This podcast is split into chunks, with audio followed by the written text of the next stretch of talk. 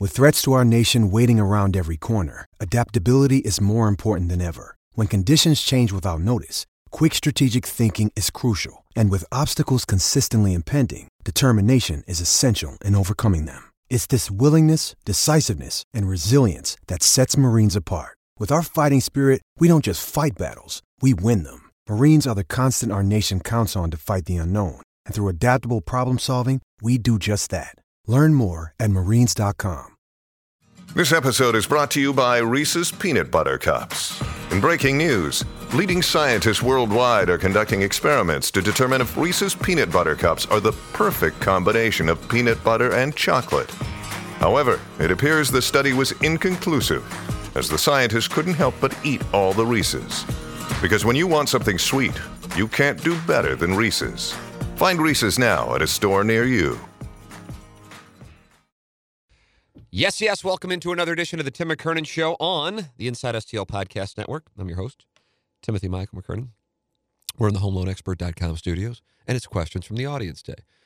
And I love questions from the audience day. As I say, every time we have questions from the audience day, it's just me and the microphone, Jack. Just me and the microphone, Jack. And uh, got some good questions today, so I'm looking forward to uh, getting into them. And And I guess for those of you, because it seems like the, the vast majority of the questions that I get are kind of Saint Louis region-centric, and both of these questions uh, that we are going to attempt to tackle today are Saint Louis region-centric. So for those of you who like that, that's what you will get. This is my opinion. Inevitably, it will lead to some bantyism.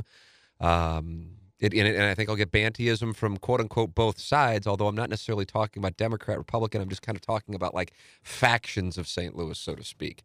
Um, so it's a no-win play, but that's that's fine. I'm essentially a gentleman who exists in my basement, so uh, these are my opinions, and, and it doesn't mean that I want to attack you if you don't share my opinions, although I imagine I'll get attacked because uh, you don't share mine. But that's the nature of the beast uh, sometimes in social media and uh, impersonal conversations via email. So it goes.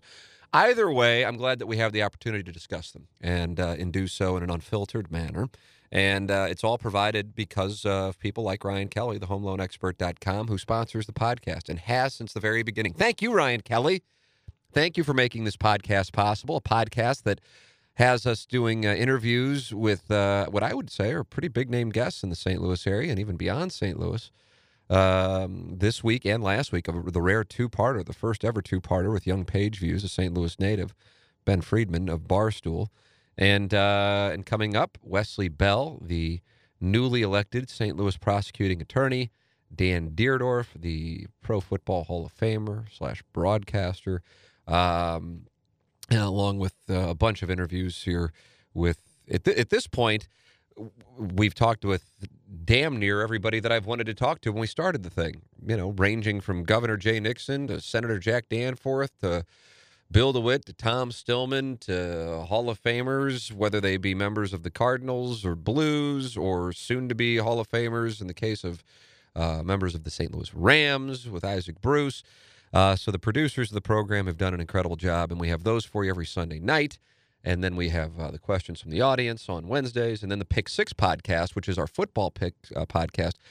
And even though I kind of view this, the podcast is like, yeah, we're just guessing and flipping coins and hitting.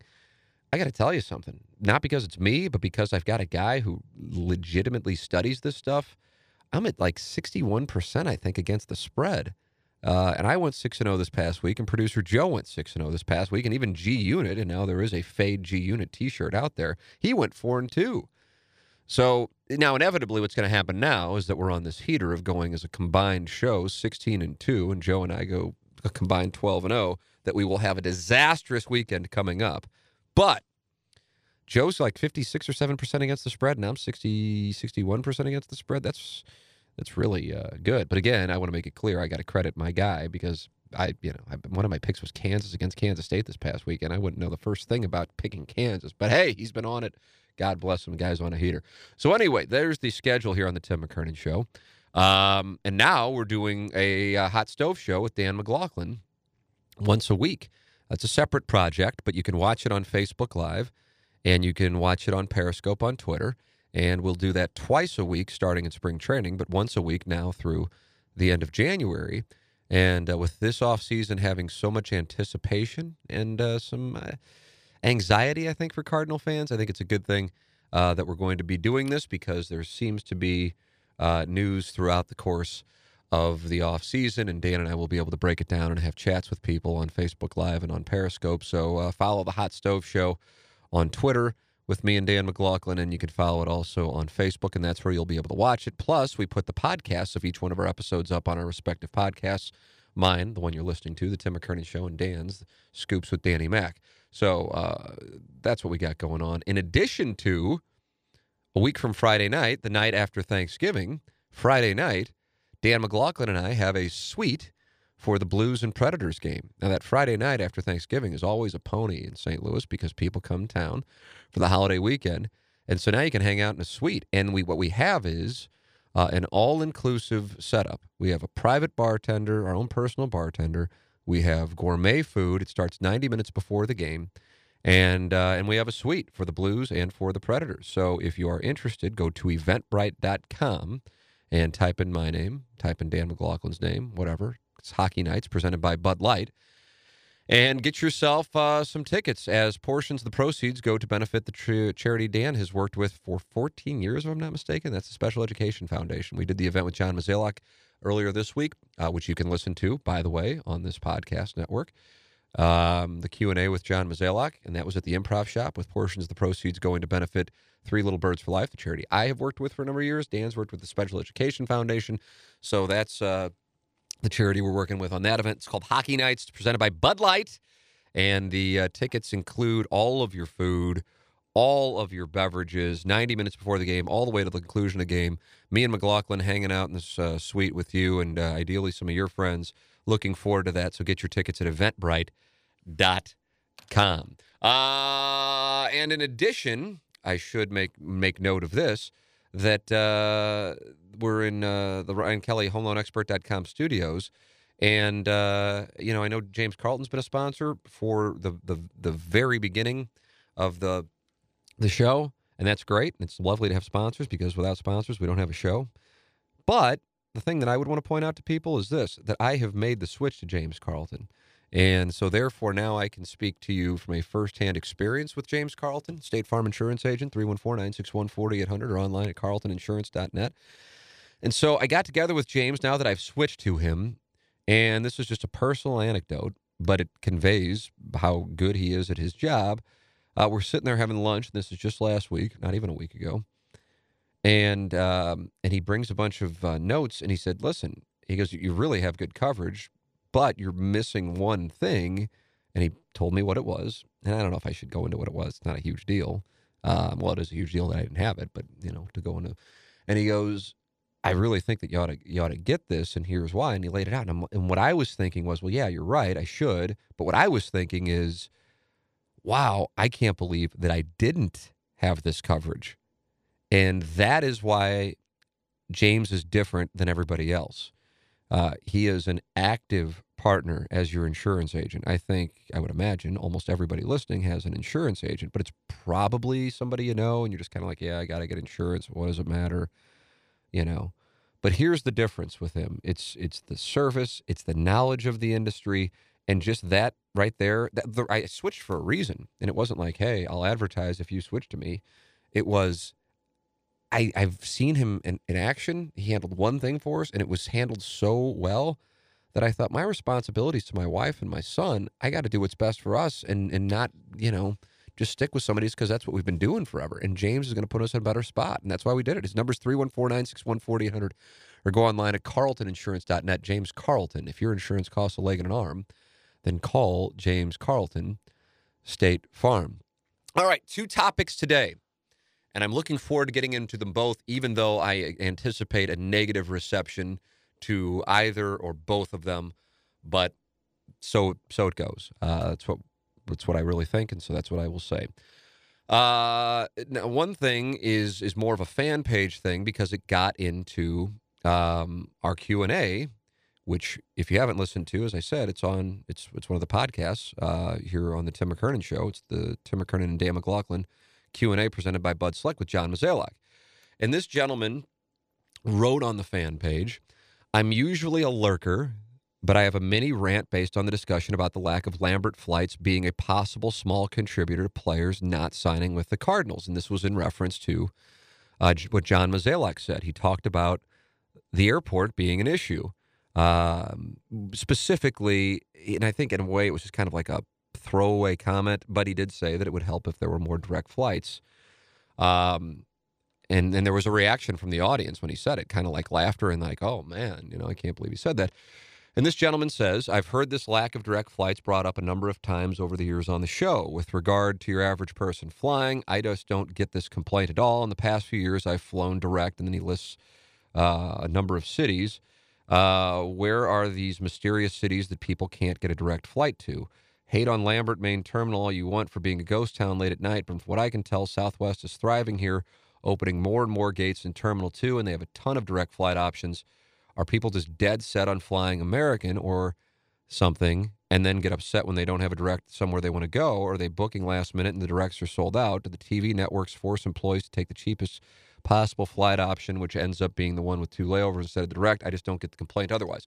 So I appreciated the way he phrased it because he, you know, I mean, so many times when we're talking about a topic, we don't know so much. And I think when you're coming from a place of seeking an answer or seeking information, your question will be received better if it doesn't come off with some kind of what you usually see on social media, a know-it-all, and then like an attack on either a person or uh, a group of people who have one view that you don't particularly share. So I appreciated that. Um, and as somebody who, with both T M A, but I guess more so with this podcast, have been uh, has been lucky enough to interview, you know, Uh, government leaders in the area. Uh, it's a conversation that's come up a few times here on the show regarding Lambert. Uh, I, I know recently, and I can't recall with whom, but I feel like I can picture the person. Um, the privatization of Lambert certainly being a topic, but Lambert is, you know, was it like it was Joe Strauss, may he rest in peace, one of his favorite topics. So here, here is where I know that I'll lose some people, but but it, it comes from a good place. Um, And then I'll then I will give you my uh, response to what the gentleman wrote, because I spent a good amount of time on it, uh, even though I know it won't be received real well, and I'll explain why I don't think it'll be received well. So here, for whatever reason, and I don't know why this is, um, but the way things are at this particular moment in Saint Louis's history, and it is, in my opinion, substantially different than thirty years ago. And then if you want to take thirty years off that and then go back into the fifties, substantially different uh, from where Saint Louis was. Um, we're in a weird spot because, as I've said a number of times, I would buy Saint Louis if it were a stock at this point. And there's two ways to take that, and both ways apply to my statement. You you don't buy a stock when you think its value is at its highest. That would be a bad buy. You buy a stock when you think its value is its lowest, and then therefore it has implied value. Um, and then also, um, if you believe that the stock, of course, is going to increase in value. So part of it is an acknowledgement that the stock value is low, and then also the positive is, is that I think it is going to turn around. In some capacity, it's in part because it can only get better, but in another, I just see things that I think are positives.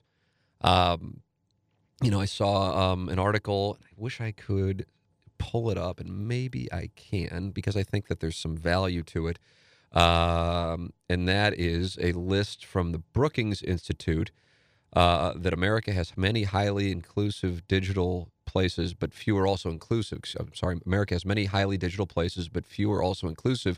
These eight cities have the best tech opportunities for women, minorities, and workers without a college degree, and it cites a number of cities, and Saint Louis is one of those cities. So my whole thing that I keep going back to with startups is the tech startups. Now, what some people point out as to is when they take off, then they relocate and leave Saint Louis, but I think that that is a, a very healthy situation for our region, that that is considered nationally Uh, and, and perhaps globally, something that Saint Louis is bringing to the table. The other thing that I think has great value is that people acknowledge now in Saint Louis, not everyone, but some acknowledge that we have problems here. Then you have a faction of people who just go, oh, it's just in vogue to hate on Saint Louis, and then just kind of dismiss it. And I would point out that at this point, if you think everything here is going great, that's great. I just think that most people would tell you that, and I'm talking about people in whether it be in business or politics, that that is not necessarily the case. Um, but despite that, there's this odd thing, and it's kind of gone on over the last fifteen years or so, that if you're critical of something, that means you don't love it. And I would suggest that if you're critical, then that means that you care. So with regard to the specific question, uh, this is uh, what I uh, what I would say um, and what I did say in my response. Um, personally, I thought there were two super candid moments from John Mozeliak Monday night. Number one, when he said Bill DeWitt was not happy with him with regard to finishing as the bridesmaid so often with pursuit of free agents. And then number two, when he brought up the issue with Lambert out of nowhere. Now, I've asked the question about Lambert as to why it's an issue, because while it's a combination of depressing in one sense, but then, like, sadly convenient that there aren't a bunch of people around when you land in comparison to other top twenty-five markets, airports, it's something that gets brought up often by business travelers and people who are not from here but who fly here. Now, it's easier to make fun of the criticism and dismiss it because that has worked so well for us here in Saint Louis over the last few decades as we've soared behind Indianapolis and Nashville. But in hosting a show in which we discuss the issues, why they're deemed problems, and then when having these people on the show, see what they gather are solutions, it's something that I wanted to get a better idea on why it's a problem in some people's minds. So in looking into it, for the average Saint Louisan who flies more for pleasure than for business, you would never really think much of it. You look at the Southwest schedule. That's what most people, I think, do at this point, because that's certainly the main air, airline in Saint Louis.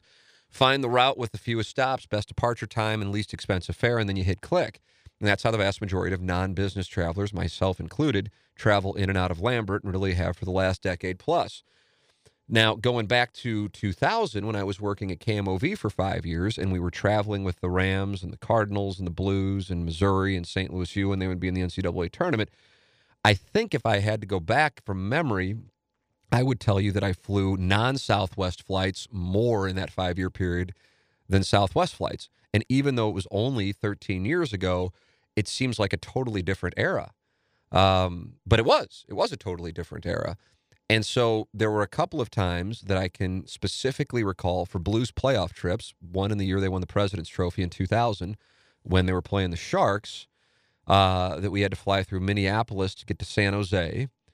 And then we had to, in two thousand three, when they were playing the Canucks, we had to fly through Phoenix.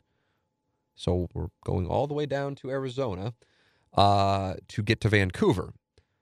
And so, you know, th th th those are two examples. And so, yes, I realize you can certainly fly. You, you without question, can fly. I, I don't even know where you can't fly from Saint Louis. The issue is the direct flight. The, usher, the other issue is the options. So, therefore, from a timing standpoint and an airline standpoint. And then if you are a business traveler or if you are an employer, um, there are a number of people who travel so much for a living that they, at that point, have the ability to sit in business class or first class. Now, this is where we get into this weird thing, which will actually be my second question uh, for questions from the audience today uh, regarding, um, I don't know what the right term for it is, and I know this one I'm really going to get hate on, but I, I feel strongly about it, so I'll talk about it, which is like this anti- success sentiment, especially for young people in Saint Louis, where if like you're doing well for yourself, you almost have to hide it. And then the people who actually aren't doing that great somehow kind of go rap game on it and then start flashing. Um, and, and it's almost like ambition and initiative are discouraged here. And I don't get it. Um, and it's not by certainly everyone. Uh, it's by a, a sliver, but it, yet I notice it and it's an odd thing. Whereas like there's a population of, um, people in, in Chicago, you think about it, for example, is, an, is a near example. And, and now I'm being told about Kansas City, um, where it's like, it's like encouraged. It's like, it's like the, the in thing to do is to, you know, uh, get out of college and then like, you know, do as well as you possibly can, um, you know, and and having and having a certain amount of pride in trying to create or be an entrepreneur. And then if you are successful, it's not like you have to apologize with a with a sarcastic hashtag blessed. Um, so, so we'll get into to that element of it, but that's a factor. Because why? Well, if you fly Southwest, there is no first class, there is no business class. And I don't personally give a damn about it. I just don't want a middle seat myself. And at this point, with a one-year-old, it's not like I'm flying everywhere all the time anywhere. It's, it's not a big deal for me, but I'm looking at it from a regional standpoint, and that is a legitimate issue. As somebody posted uh, in this thread, uh, let's see... Uh, this gentleman does not live in Saint Louis, but he's a Saint Louis native, and he said, we have international companies in Saint Louis. Travel for companies like Emerson is a major, major problem. Um, but, I mean, if you're going to isolate it in on what John Mozeliak said regarding free agency, I personally uh, am surprised to hear that, because if you're going to sign a, an eight-figure or nine-figure contract, you're probably going to be flying out of Spirit on your own plane, Uh, or at the very least on, you know, Wheels Up or Net Jets, and you're not going to be really worried about flying commercial. But if you are trying to fly family in, you know, it can it can be, a, you know, it can be quite an odyssey at times, because you're probably not going to have the vast selection of nonstops that you would have from other top twenty-five markets. So when I laid out that case, um, you know, I, I listed the top twenty-five markets in the country, and, and some people, and I and I just say this stuff like secondhand, because when you're in television, Uh, as I was at the time, you know what the, the markets are, because that's what you're doing for a living. Um, you know, so it's like, okay, when I started in Little Rock, it's market fifty-seven. I had an offer from Monterey, California, also as a first job, and it was like market one fifteen at the time. Austin at the time was sixty, and I would imagine Austin, Texas, is shooting up those rankings. Saint Louis, as Mark Mantovani said when he was in, uh, was number ten as far as market size. Uh, and this wasn't that long ago. Saint Louis is now number twenty-one. But I list the top twenty-five markets, and it has nothing to do with airports. It's more about regions, population size. And when, for those of you who have traveled in these airports, it's New York, L A, Chicago, Philadelphia, Dallas, San Francisco, Washington, Houston, Boston, Atlanta, Tampa, Phoenix, Detroit, Seattle, Minneapolis, Miami, Denver, Orlando, Cleveland, Sacramento, Saint Louis, Charlotte, Pittsburgh, Raleigh, Durham, and Portland. I would imagine most of you would agree, if you do travel, that Saint Louis's options in comparison to those other top twenty-five markets would be on the low side. They have multiple airports, um, and there are multiple, multiple, some have multiple airports, but multiple airlines is what I meant to say. And then therefore with multiple airlines, you have options. And also with options outside of Southwest, you have the ability for business class. But even if you're not flying business class and you're flying coach, to not be pinned in on, oh, if I want to fly nonstop, it's got to be at six in the morning, or it's got to be at eight at night. Um, or if I am going to fly from Saint Louis to take your pick of not Chicago or Dallas or Atlanta, uh, I've got to stop in Chicago, Dallas, or Atlanta in order to get to X, Y, or Z. And again, this is not an across-the-board statement. It was a question brought up by what John Mozeliak brought up with regard to uh, Lambert. So I went on to say, those of us have been to some of these airports listed above in part one, we might say things like LaGuardia is a shithole or Denver's airport is so far from the city. But specific to what the complaint is from business travelers, okay, that's, that's I think, to me, the difference here. Because is, is a guy just like traveling like, okay, we're going to go to Las Vegas for the weekend. Um, it's like, okay, whenever we fly, we fly. But if it's business, or if you are the actual business and you're flying your employees or you're flying people to Saint Louis, it's an issue. And so even though the, the original question was regarding Mozeliak's question, he said the average traveler. But yes, that's the average traveler. But that's not what we're talking about here when you're talking about what Mozeliak's bringing up. The difference between these markets and Lambert's airport is the option for multiple airlines and direct flights. So if you want to dig it down further, and this would fall into the category of my second question, which personally I think hurts Saint Louis in some capacity. But for those who are able to fly first class or business class, you do not have the option on Southwest, which is the main carrier in and out of Lambert. And finally, you have nearly no direct international flights from Saint Louis, like literally, uh, now that the Icelandic flight is going to be going away here in the next couple of months, if you even wanted to count that. So I'm only speaking for myself on this particular point as someone with a one-year-old and who travels to one of three states, and that's about it. I'm quite happy with my three-hour nonstop to Las Vegas via Southwest, or the nonstop options to West Palm Beach or Fort Myers. Uh, the only other place we really go is Hilton Head, and that's just not going to be ideal no matter where you are, because Hilton Head is a very small airport, so you're either flying into Savannah, Georgia, or Charleston, and then just driving. Nature of the beast. But the beast. But the criticism of Lambert is not about an individual's pleasure travel so much as it about business travel, and this is my analysis. The discussion with Mozeliak came up when I asked him about Saint Louis being a destination for big-time free agents. Uh, now, so I asked the question, who have been the biggest free agents to come to Saint Louis over the last few years? And I think we would agree, if we're talking last few years, Dexter Fowler. Now, what happened with Dexter Fowler? He didn't really want to come to Saint Louis, um, per sources, at least in comparison to what I think were San Francisco and Toronto as his other major pursuers at the time. So Saint Louis had to give him the extra year and money to get it done after Eaton, Adam Eaton, went to the Nationals for a king's ransom. I believe that, similar to Christian Yelich this past offseason, two offseasons ago, the Cardinals' preference was Adam Eaton, but then the Nationals paid the White Sox in prospects a price that the Cardinals, I don't think, were anticipating uh, being the cost of getting Adam Eaton. Do I think Dexter Fowler had hesitation about Saint Louis because of the airport? No. I think for someone who's going to make nine figures or close to it, they want to live and raise their families in a city that matches the lifestyle they want for themselves and their families, and I completely understand it. And for many who make that kind of money, it's going to be a coastal city or a major growing city. And that is why I asked the question to Mozeliak. That's why I wanted to see if, like, Saint Louis's perceived reputation when you're digging down to do I want to live there or not, Uh, is a factor in the Cardinals not landing the big-name free agents over the last X amount of years. I never thought that the airport figured into play, so it was surprising when Mozeliak brought it up. Now, of course, ironically, with regard to Fowler, the reason that the T M A fan page broke the story that he was coming to Saint Louis is because one of the members of the fan page actually shot a picture of him in the cattle call line for a Southwest flight from McCarran in Las Vegas to Lambert. With regard to any solution, which is what separates the men from the boys and those on the sideline from those who dare to step in the arena, I view it as a chicken and egg discussion. In addition to our conversation on Josh Hawley last month when we had lunch, Jack Danforth asked me this incredibly open-ended question that I made reference to earlier uh, on a podcast, which was, so what do you think of Saint Louis? And we laughed about how vague the question was, but I'm sure that was his intent, to make it open-ended. And I expressed the same optimistic view that I shared earlier.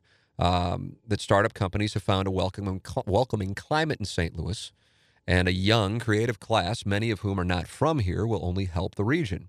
He agreed with that part, but he said it concerns him how many of the big companies have moved out of the region over the last couple of decades, and talked about how not only those companies are important from a tax standpoint, but also the domino effect it has. In other words, as recently as the eighties and early nineties, you had people that many of our parents can cite as the people who you knew would represent Saint Louis in New York or L A when shit was going down, and they would take care of business for Saint Louis. The name Bob Hyland is one that I'm familiar with. My dad would always bring his name up. Danforth did as well at lunch. And because he made his mark in the industry in which I work, I'm certainly familiar with his name, although I never met the man. Hyland ran K M O X, and he was just an absolute force, uh, both at K M O X and, and a leader in Saint Louis, amongst others. And that goes back to a comment I often make when we have this discussion on the podcast regarding the void of leadership in the region. And it's it's a it's a rhetorical question, and I ask myself the question, but, I mean, who do you think it is? Is it Lyda Crewson? Is it Steve Stenger? Is it Governor Parsons? Is it Senator Blunt? Is it soon-to-be Senator Hawley? I mean, you get the idea. As I'm listing those people, I don't think, and it's, it's it. I know it can come off as a shot. It's not intended to be a shot, but as I give those names, do any of those inspire you? I mean, honestly, do they? I, I think, in, I think, probably in some cases, you're kind of cringing. Um, and so there's there's the, there's my point. The lead, but the leader doesn't have to be a politician. Hyland wasn't a politician. However, you want to have someone who gets things done and speaks on behalf of the region for the greater good. And Danforth's contention is and was that Saint Louis had, with these business leaders, we had leaders. And now many of those businesses are gone. And with fewer business travelers, you have fewer flight options. Going back to the chicken and egg. If Saint Louis were to have what it had going as recently as thirty years ago, I'm quite certain the flight options would be better at Lambert. But it's economics. There isn't much of a demand, so there isn't a supply. Now, specific to it impacting baseball's elite free agents, I think it wouldn't even crack the top ten on why they would choose a city over Saint Louis. Why? Because they'll fly private. But I have never run a baseball team and tried to sign or acquire David Price, Jason Hayward, John Carlos Stanton, or even had conversations about why they are considering another city over Saint Louis. So I have to yield to Mozeliak, a person who has done it and who actually brought it up. And from my standpoint, the bigger issues are these two. Number one, the amount of money the Cardinals are willing to put on the table. Number two, the individual and what the individual wants. In the case of the four biggest names to choose Saint Louis over the last twenty years, when they could have gone elsewhere, McGuire, Edmonds, Rowland, Holiday, they all had kids and were at the latter portion of their career. Now, of course, most free agents are going to hit the market at that time. That's the way the system works. But for those wanting to raise a family, you often hear how great Saint Louis is. And on top of it, if you're looking at McGuire in ninety-seven, Edmonds in two thousand, Rowland in two thousand two, and Holiday in two thousand nine, the team was winning at a level that they are not now. Uh, when McGuire came here, the team was one win away from playing in the World Series in ninety-six. Uh, and Edmonds came here, and he didn't sign immediately. He was traded here, but then he loved that group of players in two thousand, and obviously they won. Rowland came here. The Cardinals had gone to the playoffs two straight years. And Holiday comes here, and the Cardinals have a great team in two thousand nine, but they just faltered in the postseason, getting swept by the Dodgers.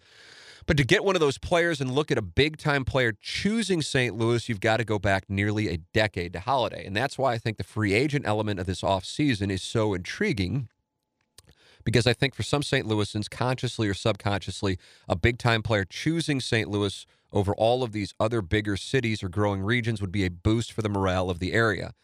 It won't get us more flights out of Lambert, but it would be some form of a win. And for those of us who live here, we know we have some legitimate issues, but we also have a lot to offer. And the great news is there's a recognition of the problems now and a desire to actually get to work to find solutions. And that is the first step. So I welcome your thoughts on it, um, and I know it can lead to long emails, and, and when you send a long email, I, I sincerely, I do, I read it. I really actually enjoy reading them, because almost every one of the emails that I get, uh, they're not like the kind of like motherfuck emails that you would usually get like when you write a column or something along those lines or do a podcast, um, even though I know that the opinion might not be popular, because if there's one thing that can get people uh, a little upset, it's criticism of Saint Louis. But if it's one of our own doing it, it's more welcome than if it's somebody who's not from here, uh, which, you know, take it or leave it. I just believe that to be the case. Um, so there, there are plenty of flights out of Saint Louis. It's just the majority of them are Southwest flights. And, and then it also limits nonstop. And then, of course, there are no first class or business class options. So, you know, the tough thing is, is then you're getting into talking about Um, money and or socioeconomic status, which then gets me to the second question. Um, I wrote earlier in in that manifesto regarding the airport um, about the first class element, and um, and then that led to somebody writing in, you said that you think that's a bad thing for Saint Louis. Let me pull it up. What did you mean by that? And so this is some, I've talked about it with a few people, and it's a weird thing. Um, and it's, it, but it's, I have to tell you, it's something I feel strongly about. Um, but it's an odd thing because it, it's, I just know, I just know it's an odd thing, uh, to talk about in, in probably a zero upside play, but it's something that I speak about often. And I spoke about it when I was in my twenties. And now that I'm in my forties, I still speak about it. In other words, the goalposts don't move just because my demographic has. Uh, I'm going to continue to get older unless there becomes some kind of Benjamin Button phenomenon. But it's not going to change my mind on this. Saint Louis is going to prosper when Saint Louis has a young and vibrant professional community. And right now, for many young professionals, if they do go to college and graduate from college, coming back to Saint Louis, even if they are Saint Louis natives and their families live to Saint Louis, is not necessarily what many want to do. It's not to say all. Uh, I think you probably, if you were taking like University of Missouri graduates, um, I would imagine the percentage would be higher. But if you go to a school outside of Uh, the Saint Louis area, and just for the sake of the discussion, we'll include Columbia, Missouri in there, more often than not, you will see people spend their twenties in, take your pick. Chicago, certainly, I would imagine, would be number one, but I would also include Denver, Dallas, some New York, some L A, some Miami, whatever the case might be.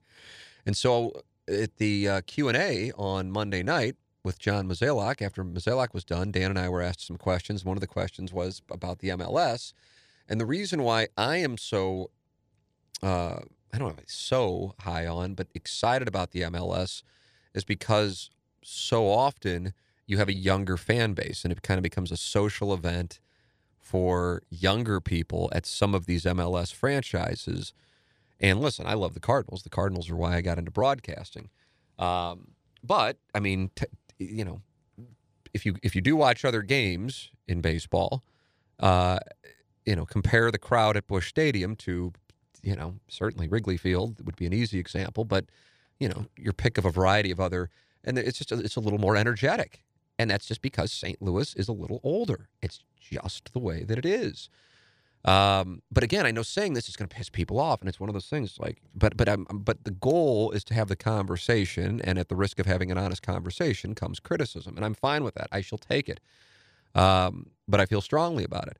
And one of the reasons why the Morning Grind, which was the first morning after, was formed was because I'm sitting here at the time, twenty-four years old, and I'd be driving into work and I'd go, my God, there's not anything on in Saint Louis that caters to a twenty-four-year-old. It's, it's just like, for, it's for older people. Um, and I thought that was just really odd. And I'm like, this is the twenty-first market in the country. And so my premise is young people. Now there's some slivers of young people certainly having a monster representation, but they're like slivers of the community. I just feel like young people have either been ignored or young people haven't really had uh, their voices heard or attempted to have their voices heard as a real force in the region. And I think it's in the best interest of the region for that to be the case.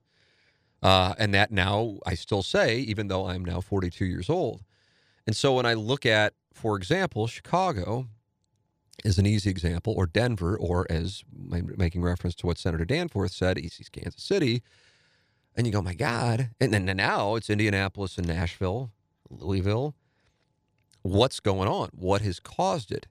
Uh, and there's certainly a lot of political factors, whether it be with uh, the mergers in those particular areas or just the job opportunities and the dollars that are there and the job market in those particular places that separate it. And I understand that. But one thing that I just, I've, I've, and it's an odd thing, And and I also want to make it clear, because at this point, as the father of a one-year-old, it's not like I'm, and I do not like those kind of like, you know, charity events that are really like, you know, social events under the guise of a charity event type thing. Like, let me get my picture and be in a live magazine type thing. That's not my bag. Um, so I'm not going to this stuff. And so it, in some corners, um, you might go, oh, Tim, I think this is outdated, and I don't think this is the way that it is anymore. And if that's the case, that is great. But from my perspective, uh, in talking with people who I would consider in the demographic, so mid to late twenties, about this, for whatever reason, and I don't know what the reason is, and I, I welcome uh, a combination of either theories, your thesis, or just flat out disagreeing, it is my feeling that there is a healthy amount of, I don't know what the right word, the right word for it would be. Um, I'm going to give it a good long thought. I'm going to give it a good long thought. It's like the Doug Vaughn live read pause. Pushback. Subtle pushback against ambition for young people. Now, I don't know why that is, but I just notice it. And I'm not talking about like, you know, like one of the running jokes on the show, which is also certainly outdated, is a reference to Parties in the Park, which I guess still goes on, but it's this thing in Clayton, uh, since some of you are probably already familiar with it, where it's kind of like young professionals get together. And it, the running joke was, you know, talking about how much they make. And, and even though they're living in like a shithole apartment, they're driving a B M W three series to try and pick up. That's the game. Um, and so I'm talking about the climate slash culture providing encouragement slash, I don't know if the right word is reward, but a, but a, but a culture of, you know, smiling upon those who are giving it their all as entrepreneurs or coming up with innovation and technology. Now, again, I'm talking about startups in some capacity as being a positive here, but I'm talking about throughout the region. It's like, oh, he got a Mercedes, or, oh, she thinks she's so good now because she's making whatever. And so it's like getting hated on as opposed to, man, now I see that he or she can do that. I'd love to do that as well and not be miserable in my job and just kind of like sign off on the rest of my life. And and listen, there are circumstances that people have. Not everybody's in a position to be able to do it. Some people have families and they're just not in a position to be able to, to take a chance. Um, but I'm talking about, in general, um, a culture of wanting to see ambition. And I feel like that that is lacking in Saint Louis in comparison, again, to what I'm looking at as other top twenty-five markets. Gangster Pete, you're sitting here, but you would fall into this category as a gentleman with an M B A, uh, absurdly more well-educated than me. I do not possess a college degree. So I'm curious to get your thoughts on this. What do you think? Do you agree with this? Do you disagree with this? I want to have a conversation with you is what I want to have. Uh, you on? There you are. Nurse, Nancy. Hi, Tim. What do you think? Uh, well, I think that a lot of people would come back if there's more opportunity. I think the opportunity is lacking unless you're in certain industries. Yeah. Do you feel like that ambition is in some odd way kind of pushed back for younger people? I don't see that. I think that it's more of people that act like that just aren't happy where they are, and that's how they deal with it. What do you mean? People who act like what? Well, people that act like ambition's not cool. I think that's just because they don't have anything going for them at the time. Gangster just, Pete, much think, more direct than me. Gangster Pete, a, much more direct than me. The way of coping with it. Yeah, I don't. I don't know if I, I, I don't, see. I don't know why it is. I just feel like it is. But I wanted to see if I. But I see. Here's the thing. I've had the conversation with other people, but those people aren't in broadcasting, so they're not going to be in a position to say it. And then even me being in broadcasting, knowing that it's going to get hated upon, uh, it's like, what's the upside in talking about it? But I want to have the honest, honest conversation because, in a way, I think it ties into the airport thing, because it ties into the business thing. I think you have plenty of people in Saint Louis with money. It's old. It's old. Like, that's. I was texting with. Somebody somebody who actually people would uh, know. I'm talking about not just like friends of mine. I'm talking about people in Saint Louis. If I said the person, the person doesn't live here anymore. And this person was saying, I got to tell you, because I love my hometown, but the perception of Saint Louis from people here is that it's old money with some real racial issues. And talked about the racial issues uh, quite a bit. Haven't really gotten hated on for that. I guess that's good. People are at least acknowledging that exists, um, which is good, because you have to acknowledge a problem in order to start looking at a solution, even though I have no idea what how, how you actually solve that problem outside of just uh, attempting to to not be a bigot, uh, which shouldn't be that difficult, but I know it seems like a like a longer and longer putt these days. But um, but with regard to uh, the old money thing, it's like, yeah, why would those who kind of have everything that they want here want to, you know, see change, because it's a it's a great spot for them? Um, and yeah, I understand that. I don't I don't necessarily even fault people for that. But I'm talking about people coming along, and not new money, like, you know, again, like flashing and showing off that you got this and you got that, that type of thing, because oftentimes that's not. That's not really the people who necessarily have it. They just want the attention, which is a totally different thing. I mean, maybe they have the money, but that's how they're, so whatever, that's that. I'm talking about a uh, those who actually have, and this isn't, by the way, some passive way for me to talk about myself uh, at all. Again, I'm forty-two. Uh, I'm talking about people in their twenties or, or thirties, for that matter. Um Where it's like, man, good for that person. Yes, and inevitably, it's human nature in some capacity to have some form of jealousy. So I understand that, and I understand that psychological element in the discussion.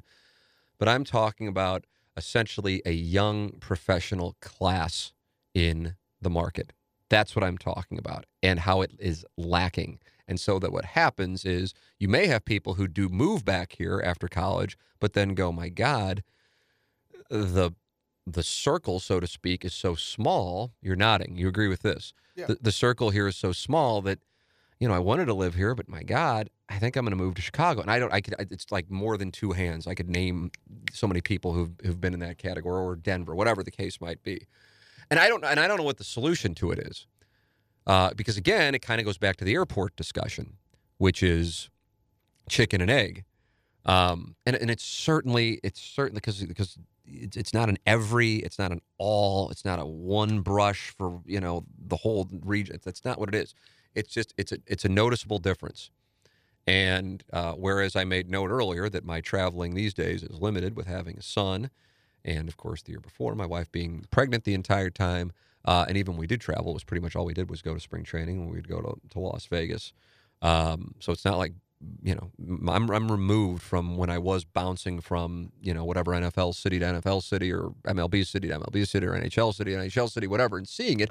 But at the time, it just, it just stood out to me that, you know, there's, there's this twenty-something and thirty-something young professional class that I don't feel like we have as much of in Saint Louis. And is it chicken or egg? But either way, even if it is chicken or egg, for those people who have done something, or for those people who are trying something, Um, even if they don't work, God bless them for giving it a shot, that it isn't necessarily as encouraged here, and even to an extent pushed back. Now, Pete, I guess, is citing that it's more like hater type shit, um, which might be the case. I don't know.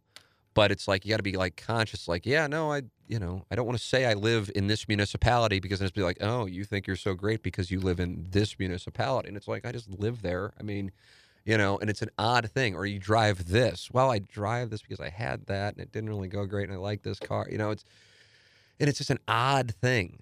And I don't know. And in a sense, maybe it's it's just an overall humility thing, which I think is a positive. But it's humility if it's for your own doing. It's hate if now you're focusing on somebody else's doing. So that's that's what I meant when I was talking about, you know, the the, the, the airport element. Um, which was, yes, for, for the average traveler, assuming you're flying domestic, it, yeah, it's in, it's inconvenient in the sense that you have one airline for the most part, um, for the most part. Um, and therefore, you're going to limit your choices, and oftentimes that airline has stops. But yes, of course, you can get to take your pick of whatever, whatever distant domestic city. You can absolutely go there. However, There, are, there is a there is an entire population in the United States of business people who part of their job is that they're just on the road.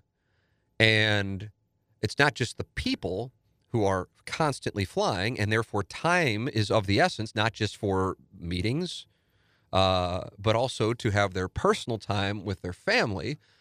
But I'm also talking about their employers. And the cost, and then the time that they have their employees out on the road, or they want to bring people to their their headquarters. And so if it is incredibly inconvenient to do that, or it's like, oh, well, I'm flying to Saint Louis. It's like, oh, shit, it's going to be a whole day-long thing. That, to me, is relevant to the discussion, and I think is more of the issue than the quote-unquote, as the gentleman who posted the question asked, the average traveler. I would consider myself the average traveler. I don't have to fly everywhere for my job. I will fly here and there for vacations. Uh, and so therefore, it's just kind of like, oh, well, I guess that means we'll check in early today, or that means we'll be checking in late because we won't get there until six o'clock. And, oh, that sucks. We got to fly through Baltimore to get to, you know, spring training, even though it's in Florida and seems to make no sense, but that's going to save us one hundred fifty dollars, so that's what we'll do. That is just kind of air flight out of Lambert in two thousand eighteen, and most of us are just kind of used to it. But picture that you're not flying to wherever for vacation, or you are the employer, and I realize there probably aren't a lot of Fortune five hundred C E Os listening to this podcast, but you're going, okay, we got to send this group here, and we've got to get them there, but then the next day we have a meeting here, and so we got to get them there. And then if it's you're flying through here and you're flying through here and these people are used to flying and they have, you know, hundreds of thousands of reward points and therefore they're flying business class or first class, whatever the case might be, then it's an issue. And then what happens is we say, oh, first class, hashtag blessed, go fuck yourself. Well, it's, but, it, but it's a real thing. Now, are you shaking your head there? Or are you agreeing with me? I can't tell what you're doing here. It's tough to play poker with you. The whole ha hashtag blessed and all that is just real annoying to me. Like, so, so if, you, if people act like that, they're They're removed from my circle. I just don't. You are. That. If somebody types something, hashtag bless, you're out. Yeah, it's just like, well, I mean, what's the point? Like, you obviously don't really care that much about me. You should want to see me do well. That's what I'm getting at, the whole thing. Right. That's at totally the core agree of it. With that. And if you don't feel that way, then you're not really my friend. And then why do I care about what you think about anything? That's just how I think. Gangster Pete. Gangster Pete, much more direct. Maybe you should host questions from the audience. I'm rambling today. I'd have been done. You would have been done. Well, that's because you don't like how long I go, because we got to go do this other show. Uh, but, but, uh, no, you're much more interesting. I don't know. You're kind of direct. I like it, but I, but I, but, but, you know, it's a weird thing. So again, I know, and, and why Gangster Pete and I do have to jet is because we're hosting the, uh, well, Dan McLaughlin and I are hosting Gangster Pete's producing the Hot Stove Show. Um, and so we do have to go. And so we, we're working on this whole new thing. Um, and maybe it'll work, maybe it won't. And that's just kind of the way it is. Both Pete and I, I think, and certainly McLaughlin, would, would fall under the umbrella of being entrepreneurs. And part of the deal with being an entrepreneur is inevitably you're going to fail. I mean, you're going to fail. Like, there's no way you bat a thousand. I'm sure some people have bat a thousand, so I shouldn't say there's no way. But inevitably, in order to really fire bullets and trying to have something work, you're either going to initially fuck it up and then have to make it right, or it's going to fail. That's part of the deal. But as the great Michael Scott said when quoting Wayne Gretzky, you have to shoot in order to score. You miss one hundred percent of the shots you don't take. So that's the nature of the beast. And what I'm saying is I want more people in the region, in particular young people, to be encouraged to take shots. Like, from my standpoint, I love the fact that I have no idea what the fuck I'm going to be doing in a couple of years. I love that. Now, I also know that there that would scare the shit out of plenty of people. And and part of the deal is, is that when you don't know, uh, and then you have a family, and that's an important element of this, and I don't want to dismiss it. Maybe I, maybe people thought I used to dismiss it. Maybe I was dismissing it before I had a child. But now that I have a child, so I'm part of the club. So I certainly consider it to be uh, a relevant, uh, and by that I mean a relevant factor, not irrelevant. Um, but I love I love that it's like, okay, we could still do this. You know, I mean, what we're doing here today, Pete and I and McLaughlin, we might be starting some kind of big project, or in like two months we're like, oh fuck, that didn't work, but at least, you know, we tried it and here's why it didn't work, and there's the eulogy, and we'll learn from that for the next project, whatever. It's that's, that's the price you pay. I mean, with with running radio stations or operating programming and Inside S T L, my God, how many shows have we come up with, and, and a lot of them just didn't work. But, you know, I came up with one with the help of some compadres and the Cat and Martin Kilcoin thirteen, fourteen years ago. And sometimes all it takes is one, but you got to you got to take your shot. And that's what I'm saying. I just feel like oftentimes the climate here is non-conducive, perhaps more from a cultural element. And by that, I mean other people hating on success and or ambition. Uh, maybe it's not the ambition that's hated on so much as the byproduct of a successful uh, ambition. And then if people don't handle the success as well. But I'll tell you this. It's still one of the, like Randy Markell, who owns the station, he laughs about it, he laughs about it, and he laughs about it. One of the worst moments of my career was when, the, well, I mean, this was before the Post-Dispatch wrote about it, was when the details, some of which were reported inaccurately, uh, one of which that I bought into K F N S. I did not buy into K F N S, but that uh, in order to get the deal done, Randy offered me part ownership of K F N S a couple of years ago, and it was published in, in some broadcast trade magazine. And I'm sitting at the Venetian playing in a poker tournament going, okay, I got the deal done. I got a couple of weeks here. Doesn't start for a few months, and I can relax with my wife and enjoy myself. And I'm an hour and a half into the poker tournament, playing very well, I should note, and have a nice big stack, and my phone starts blowing up, and I look down, and it's all of these people going, the details of your contract are online? And what in the hell is this?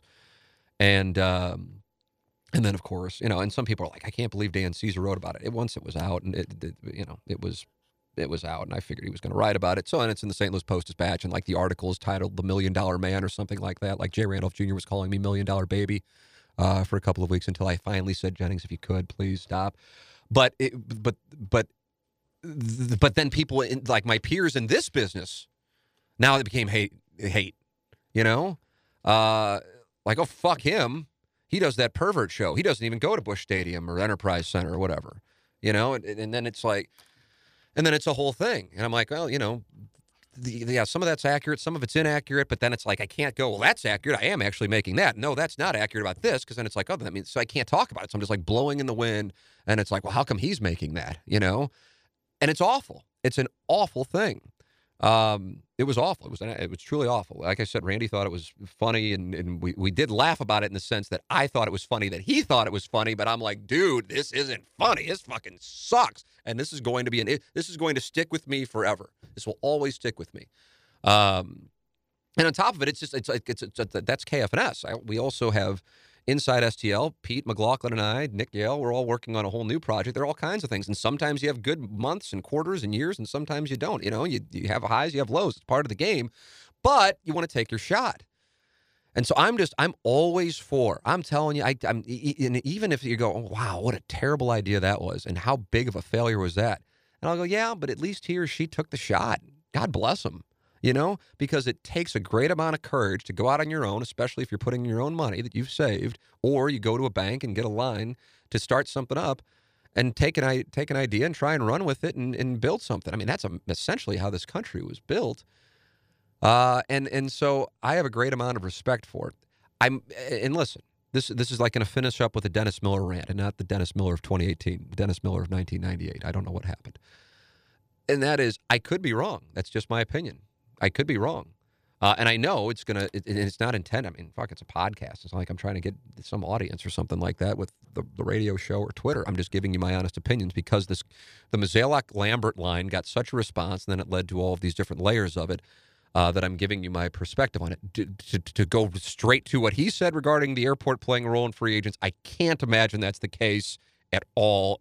But shit, I mean, he brought it up. I have no idea. He might have just been making a joke. Who knows?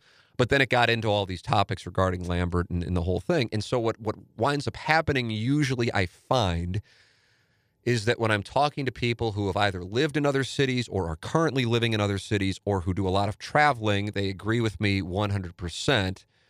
And then the people who, for the most part, have not traveled, and it's not because I'm, as Pete loves, hashtag blessed because I got to travel to all of these places. I didn't do it. It was my job. It's not like I was making so much money that I'm like, sweet, Rams are playing in San Francisco. Let's fly on out and enjoy it and stay at the Ritz. I was flying out there because K M O V was paying for it. Uh, that you get to see other cities and not just San Francisco caliber cities. Um, and so you get to see what's going on around the country. And then you compare it to your hometown and you go, okay, wow, it seems like we're behind here. Why is that? But if you have that conversation, and I did have that conversation to an extent when I was in my twenties, I had a lot of older people, of course, go, fuck you, what do you know? Or they would, you know, just like dismiss it. And here we are fourteen years later, and I'm not surprised by it because I felt very strongly about it in two thousand three, four, five. I was right. But that's not like a, that was an obvious I was right. Uh, you know, I mean, sometimes these things are, are quite, I'm like, yeah, Eric Greitens, scumbag. You couldn't tell? You voted for him? Okay. I mean, shit. I, I I said the morning after the election, I said, you guys can focus on Donald Trump all you want. That's fine. Plenty of people are. Other people are absolutely thrilled. But th what concerns me is this Eric Greitens guy, because I can tell this guy's just a sleazebag, and it's going to be a problem. Um, but I don't go, man, look at me. I'm very intuitive. I'm like, that's, that shit was obvious. So Saint Louis falling behind in two thousand three, two thousand four, two thousand five, and Saint Louis having issues in two thousand eighteen, these to me things are very obvious. I don't think I'm some wizard, but I also know saying it is unpopular. But I think in order to, to improve, we have to have the conversation. So this is really like at the, at the foundation of it, why that is. Um, but perhaps I'm wrong. That's why I'm saying it. Perhaps I'm wrong. I think that the free agent situation with the airport is is irrelevant, but I but I also think Mozeliak might have been making a joke or might have been talking about baseball players' families coming and going out of Saint Louis. Maybe he was just, because he travels a lot, he's like, God, this sucks. I got to fly through two cities in order to get to here or there. I have no idea. Um, but anyway, there it is. There it all is. This this you're welcome to agree. You're welcome to disagree. You're well, and I enjoy a good conversation. As I was saying earlier, sometimes long emails, and because we are working on a variety of things, I don't have the time, oftentimes, especially attempting to be a good husband and father, to write as much back. But I really do read them, and I love reading them, even when they disagree or negative or whatever the case might be. So feel free to email T McKernan at inside S T L dot com. That's how you can get involved and uh, and respond to the conversation. Uh, I anticipate some negativity on it, but I wanted to have, to give you my perspective on what became something that people were uh, talking about, which is Mozeliak and the airport, and then how the airport's an issue, and, and so on and so forth. So there it all is. Ryan Kelly makes it possible. The Home Loan Expert dot com studios, James Carlton of the State Farm Insurance Agency, as I told you about earlier, uh, and then, of course, Mark Hanna of Evergreen Wealth Strategies. um, who has been a great sponsor of this podcast and somebody that I endorse uh, as a person for certain. And I'm just letting you know uh, that here's we get into fall, and it's already feeling like winter around here. There's not as much time to play golf or play around outside. It's a great time to start getting things together with your money. If you want to get off to a good start in twenty nineteen, get a jump on it now. Think about it. If you're like most of us, you've probably done some things financially, but you're wondering if they're the right things for you. Or you've been thinking, one of these days, I'm going to get with somebody about my money and get this set up right. Well, go to Mark Hanna and Evergreen Wealth Strategies online at evergreen S T L dot com. That's evergreen S T L dot com. This is my promise to you, and I don't know how I could do it. I wish I could just go here. Here is a guarantee. Here's whatever, a hundred bucks. And if I'm wrong, I'll give you a hundred bucks, but I can't do that. But I would, because I feel this strongly about it. Call him at three one four, eight eight nine, zero five zero three, three one four, eight eight nine, zero five zero three. Go to his website, evergreen S T L dot com, to find out more. His name is Mark Hanna, Evergreen Wealth Strategies. Uh, that's going to wrap it up. Thank you to all of our sponsors, Ryan Kelly, the home loan expert dot com, James Carlton, State Farm Insurance Agent, Mark Hanna, Evergreen Wealth Strategies, Johnny Landoff, Chevrolet, Seth Goldcamp, Design Air, Heating and Cooling, and Mike Judy of Mike Judy Presents. All wonderful sponsors here of the Tim McKernan Show on the Inside S T L Podcast Network. Thank you for listening to another edition of Questions from the Audience. Email me at t m c kernan at inside s t l dot com, and we can have a lovely private conversation, and, and maybe maybe I'm wrong, and you can tell me why, and I would love to hear it, and, and maybe it'll lead to a whole nother discussion. Thank you for listening to the Tim McKernan Show on the Inside S T L Podcast Network from the home loan expert dot com studio. We all have a lot on our plates. Work, kids, relationships. And sometimes it can be hard to just catch a breath. When life is go, go, go, it matters where you stay. Hilton's family of brands has team members dedicated to making you feel truly cared for, so you can mentally check out before you even check in. Take the break you deserve and book your next stay on Hilton dot com. Hilton, for the stay.